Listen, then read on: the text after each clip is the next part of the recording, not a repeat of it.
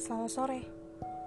Bincang Santai merupakan tempat di mana kamu bisa berbagi cerita dan berkeluh kesah untuk meredakan sedikit amarah, rasa kecewa, serta penyesalanmu tentang hubungan kamu yang gak sesuai harapan. Selamat datang di Bincang Santai.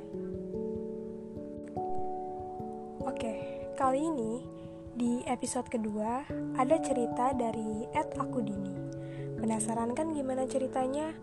Kalau gitu langsung aja yuk ke ceritanya.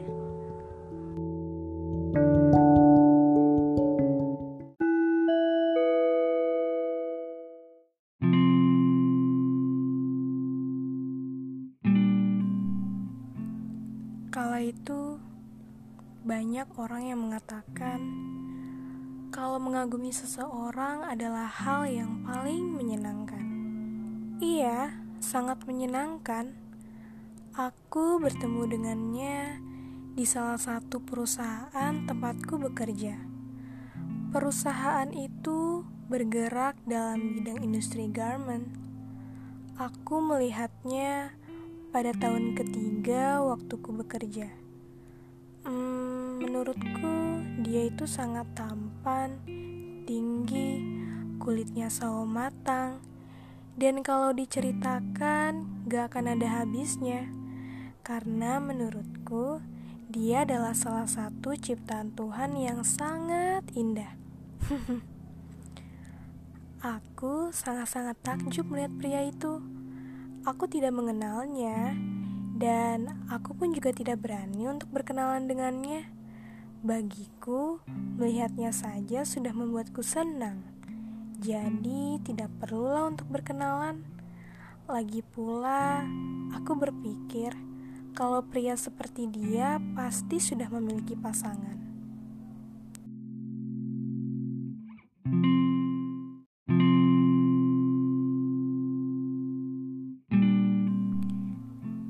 Tak lama setelah aku mencari tahu tentangnya, ternyata dia seorang karyawan baru di perusahaan tempatku bekerja. Dia adalah salah satu staf mekanik. Semenjak pria itu bekerja di sana, entah kenapa aku jadi lebih semangat untuk berangkat bekerja.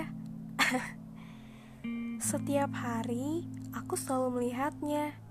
Terkadang dia lewat di hadapanku beberapa kali, dan aku sesekali menatapnya.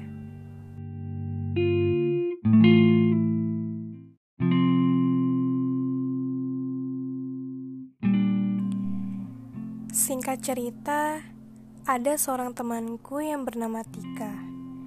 Tika adalah salah satu teman baikku. Dia orangnya ramah dan cepat beradaptasi dengan orang baru.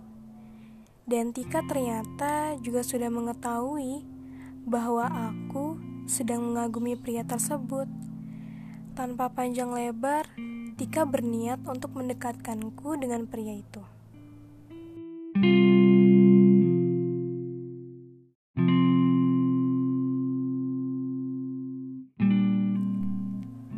Keesokan harinya, Tika menemuiku dan memberitahu bahwa pria tersebut bernama Rian. Dan terlebih lagi, Tika memberitahu kepada Rian bahwa aku menyukai dirinya. Sungguh malu rasanya. Tapi ada rasa senangnya juga. Secara tidak langsung, perasaanku sudah terungkapkan.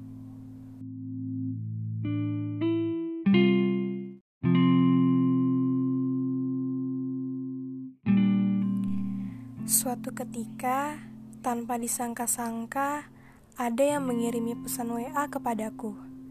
Aku sangat terkejut, sekaligus senang juga, karena pengirimnya adalah Rian. Akhirnya, aku dan dia berkenalan. Ternyata, dia orang yang baik, ramah, dan juga asik. Setiap hari, dia selalu bertukar kabar denganku lewat WhatsApp. Dia cukup terbuka denganku.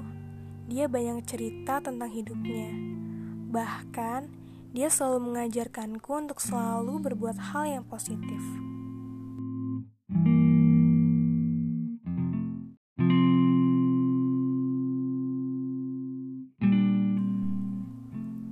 Semakin hari, aku semakin dekat dengannya. Tapi, tidak pernah sekalipun dia menyatakan cintanya padaku. Dia pernah bilang padaku bahwa dia adalah orang yang pemalu. Dari situ aku berpikir bahwa dia tidak mudah untuk mengungkapkan apa yang dia rasakan.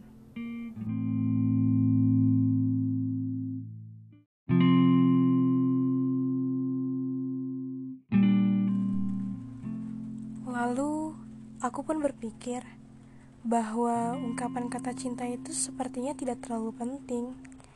Lagi pula, banyak kok orang yang tidak pernah mengungkapkan kata cinta dan menjalin hubungan tanpa status, tapi bisa tetap saling bersama.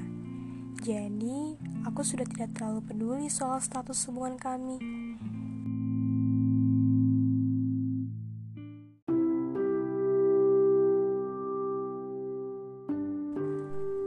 Singkat cerita, aku mulai merasakan perbedaan dalam dirinya. Dulu yang sangat perhatian, tiba-tiba berubah menjadi sedikit cuek. Sampai akhirnya aku merasakan keanehan dan kejanggalan-kejanggalan pada dirinya. Dan aku pun berniat untuk menghubungi dia lewat nomor teman dekatku, namanya Nisa. Aku juga menyuruh Nisa untuk berbicara dengannya lewat pesan singkat. Akhirnya, Nisa pun menuruti kemauanku. Di situ, Nisa memulai topik pembicaraan dengan seolah-olah Nisa menjelek-jelekan pribadiku.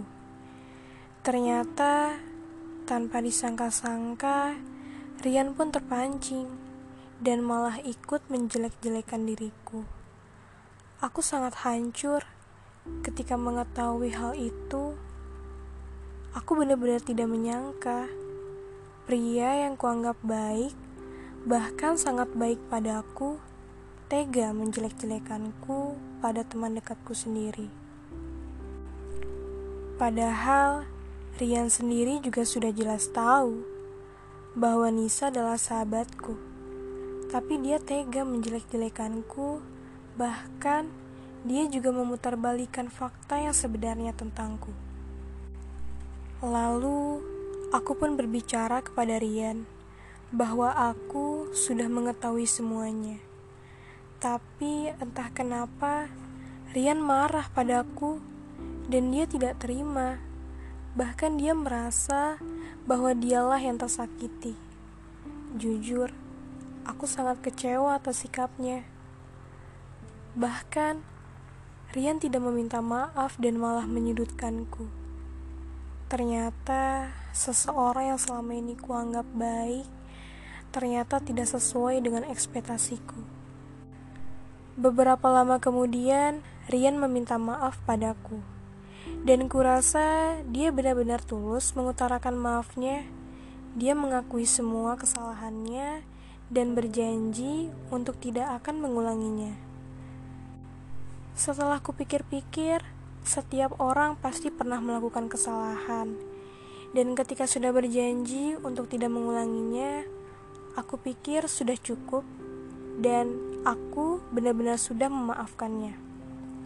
Dari semua masalah ini, aku sangat-sangat berterima kasih pada Tuhan karena telah memberikanku petunjuk bahwa dia bukanlah laki-laki yang terbaik.